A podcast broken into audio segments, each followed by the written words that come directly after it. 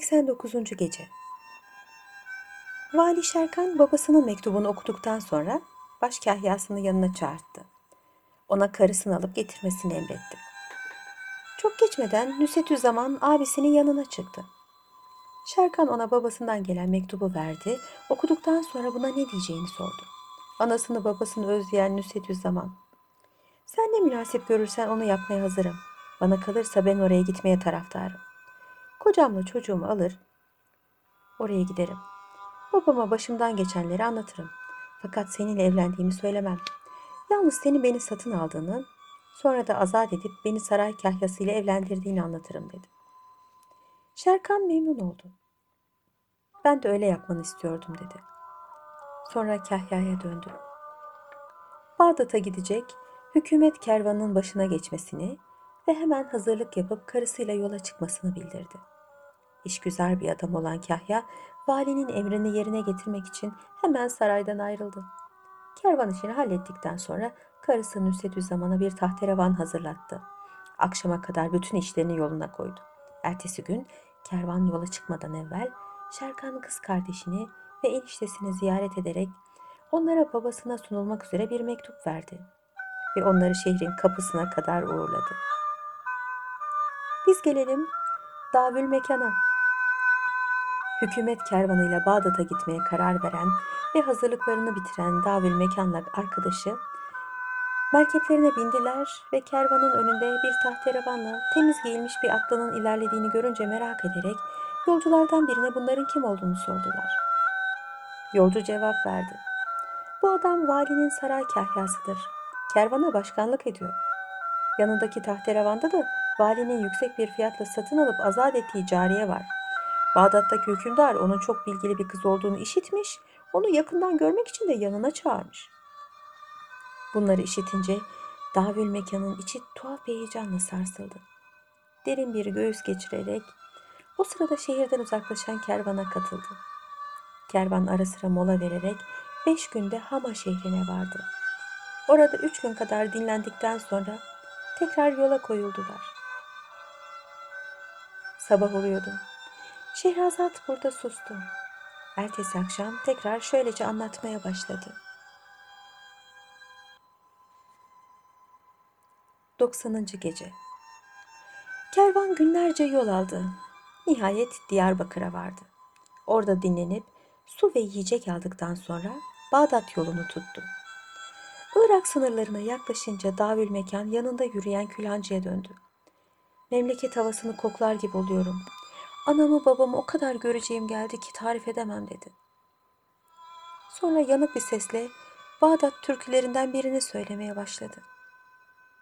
Bunu gören külhancı ürkek bir tavırla Oğlum kervancı başının yakınında bulunuyoruz. Öyle yüksek sesle hazin türküler söyleme.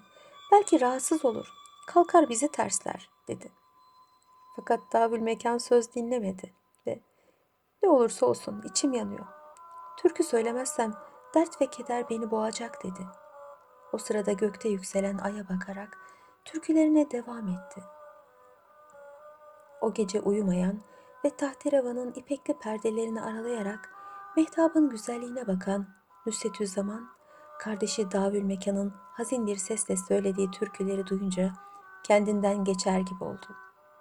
Gözlerinin önünde bütün çocukluğu canlandı. Kendi kendine aman ne güzel yanık türkü dedi. Tekrar dinlemeye koyuldu. Fakat türkü birdenbire kesilmişti. Çünkü Davül Mekan daha fazla söyleyememiş, fenalaşarak bayılmıştı.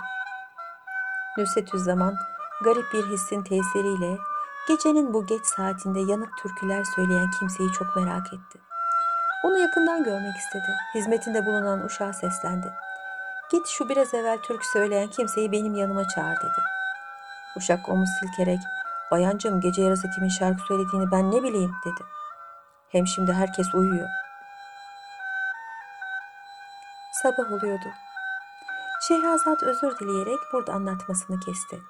Ertesi akşamda derin bir merak içinde kendisini dinleyen hükümdar kocasına şöylece anlatmaya başladı.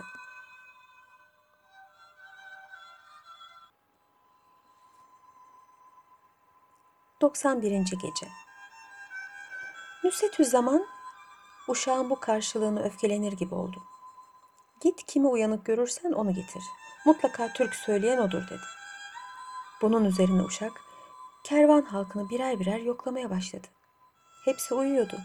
Yalnız külhancı bayılan davul mekanın başucunda duruyordu.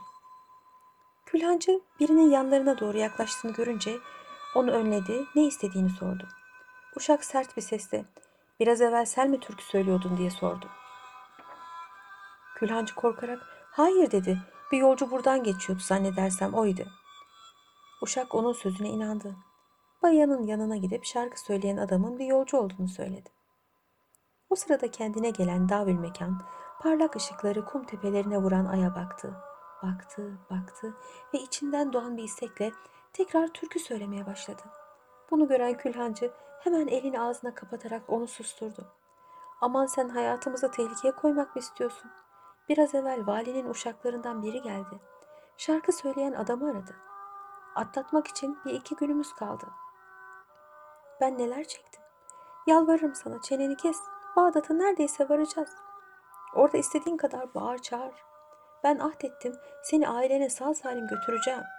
Durup dururken başımıza derde sokmayalım. Hem herkes uyuyor. Onları rahatsız etmek doğru değildir. Davul mekan bu sözlerin hiçbirine kulak asmadı. Bırak beni. Ne olursa olsun şarkı söyleyeceğim. Zaten dediğin gibi memleketimize yaklaştık. Şimdi kimse bize fenalık edemez diyerek ortalığı çınlatan yanık bir sesle şu gazeli söylemeye başladı. Ne mesuttuk o günlerde. Gezer, oynar, gülümserdik. Vatan topraklarından hep beraberce çiçek derdik. Fakat nerede o günler ah? Garip davül mekan söyle. O nüsretü zaman nerede? Onunla hep beraberdik. Davül mekan gazelini bitirince üç defa ah diyerek düşüp bayıldı. Külhancı büyük bir heyecan içinde onu örttü ve ayıltmaya çalıştı. Bir türlü gözlerine uyku girmeyen Nusret'i zaman aradan bir saat geçmeden tekrar türkü söylendiğini işitmişti. Kulak kabarttı. Türkünün sonunda kardeşi Davül Mekan'la kendi adının geçtiğini duyunca gözleri yaşardı. Uşağını çağırdı. Bak dedi. Adam tekrar türkü söylemeye başladı. Hem de çok yakınımızda. Eğer onu tutup bana getirmezsen efendine söylerim seni döver. Hizmetinden de kovar. Sonra hatırına bir şey gelerek ona bir kese altın verdi ve şunu ilave etti. Onu tatlılıkla buraya getir ve kendisine bu parayı ver. Gelmek istemezse zorlama. Yalnız adını, ne iş yaptığını, nereli olduğunu öğren. Bana çabuk haber getir mi? Sabah oluyordu. Şehrazat derin bir zevk içinde kendisini dinleyen hükümdar Şehriyar'a gülümseyerek sustu. Ertesi akşamda bıraktığı yerden şöylece anlatmaya başladı.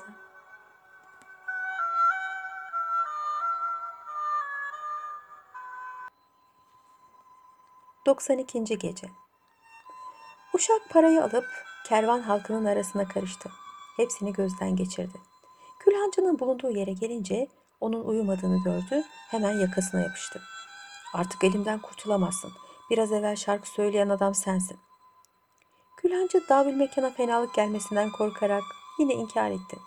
Ben şarkı söylemedim. Sen yanlış anlıyorsun. Yüzüme iyi bak. Bende öyle güzel şarkı söyleyecek surat var mı? Uşak gülümsedi.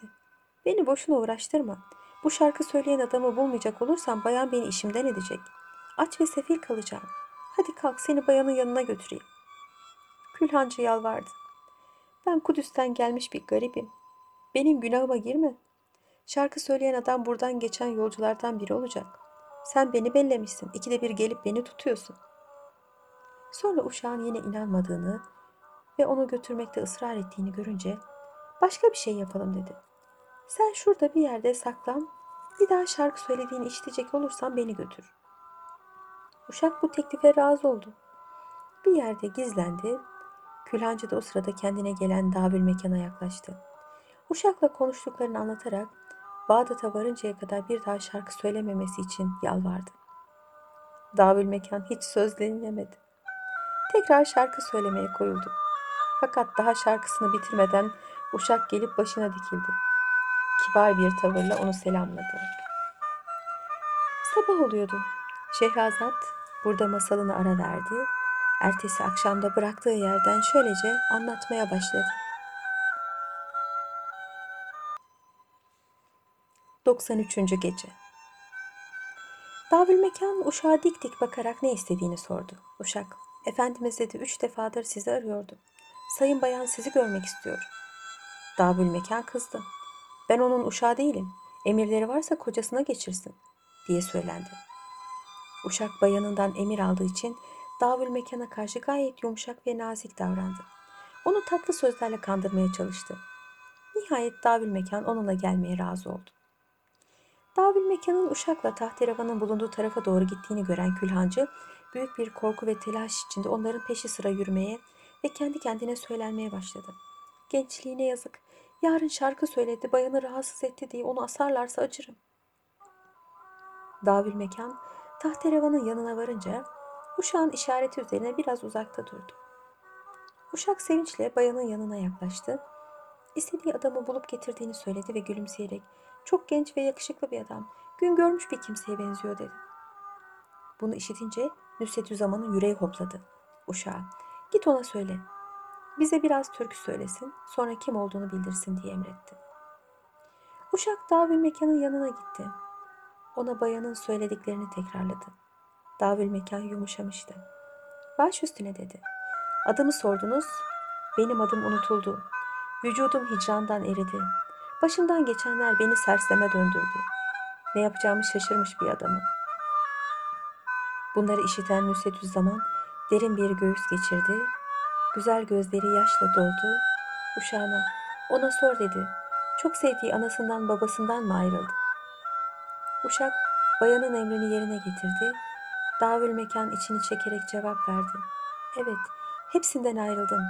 Bu da yetmiyormuş gibi felek beni canımdan çok sevdiğim kız kardeşimden ayrı düşürdü. Nusretü Zaman gözyaşlarını silerek Allah seni onlara kavuştursun dedi. Sabah oluyordu. Şehrazat masalını kesti. Ertesi akşam derin bir merak içinde kendisini dinleyen kocasına tekrar şöylece anlatmaya koyuldu.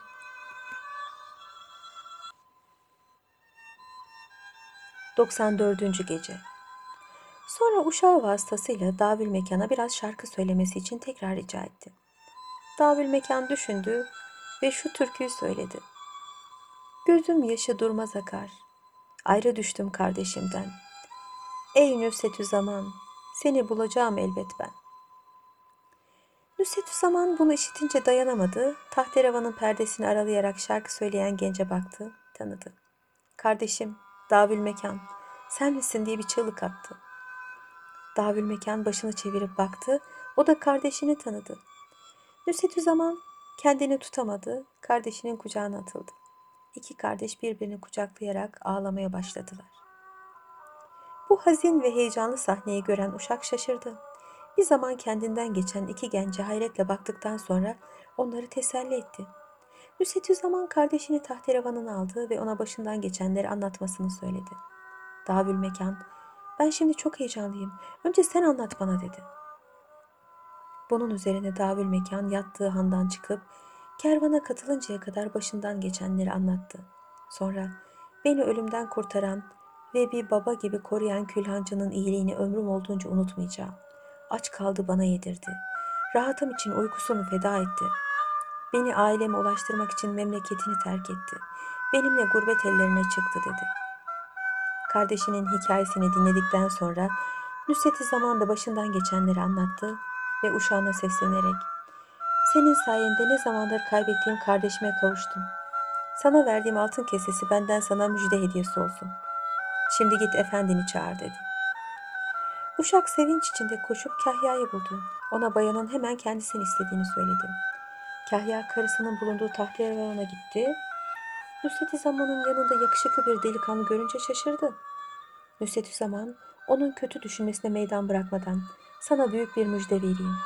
Sen baya bir cariye ile evlenmedin. Ben hükümdar Ömer Numan'ın kızı Nusretü Zaman'ım. Bu gördüğün genç de benim öz kardeşim Davül Mekan'dır dedi. Ve başlarından geçenleri anlattı. Kahya koca bir hükümdara damat olduğuna çok sevindi. Kayınbiraderinin elini sıkarak kardeşine kavuştuğundan ötürü memnun olduğunu söyledi. Sonra yanlarından ayrıldı. Adamlarına davül mekan için üç takım elbiseyle iyi bir at hazırlamalarını emretti. Ertesi günde kervan halkına büyük bir ziyafet verdi. Diğer taraftan Nusretü Zaman da uşağına kardeşinin yol arkadaşı olan Külhancı'yı bulup ona iyi bir hayvan tedarik etmesini ve her türlü ihtiyacının giderilmesini söyledi. Uşak yanına bir iki arkadaş alarak Külhancı'yı aramaya çıktı. Onu geride kaçmak için eşeğini hazırlarken buldu. Hemen yanına koştu. Külhancı uşakla arkadaşlarının etrafını sardığını görünce korkudan zangır zangır titremeye başladı. Sabah oluyordu. Şehrazat burada masalına ara verdi. Ertesi akşamda bıraktığı yerden tekrar şöylece anlatmaya koyuldu.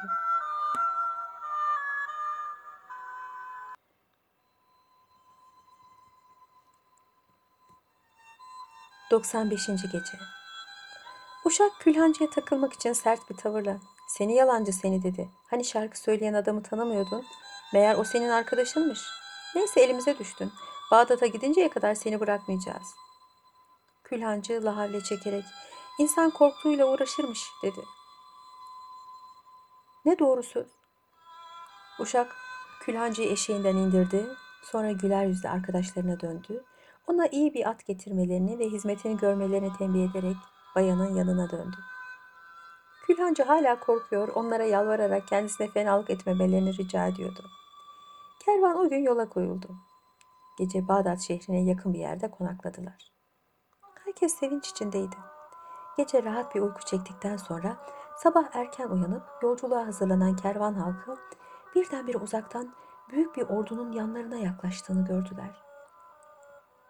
Oldukları yerde durup işin neye varacağını beklediler.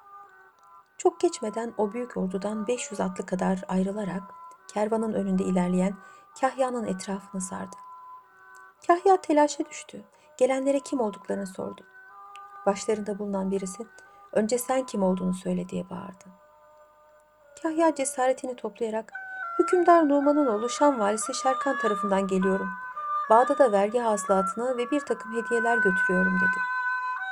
Atlılar bunu duyunca ağlaşmaya başladılar. Başlarındaki subay, biz de rahmetlinin askerleriyiz. Hükümdarımız Ömer Numan iki gün evvel zehirlenerek öldü. Büyük vezir Dendan bizimle beraber. Kendisiyle görüşebilirsiniz dedi. Bunun üzerine Kahya atını ileriye sürdü. Biraz geride bulunan vezir Dendan'ın yanına gitti. Vezir Dendan hemen askerlerine emir vererek büyük bir çadır kurdurttu. Sonra Kahya ile beraber atlarından inip çadıra girdiler. Vezir Dendan Kahya'nın hatırını sordu. Kervan hakkında bilgi edindikten sonra büyük bir üzüntü içinde hükümdarımız anlaşılmaz bir şekilde zehirlendi. Onun ölümünden sonra halk kimi hükümdar tanıyacağına karar veremedi. Az kalsın bir iç savaş çıkacaktı. Bereket versin şehrin ileri gelenleri araya girdiler ve Şam'da bulunan Şerkan'ın hükümdarlığa getirilmesini teklif ettiler.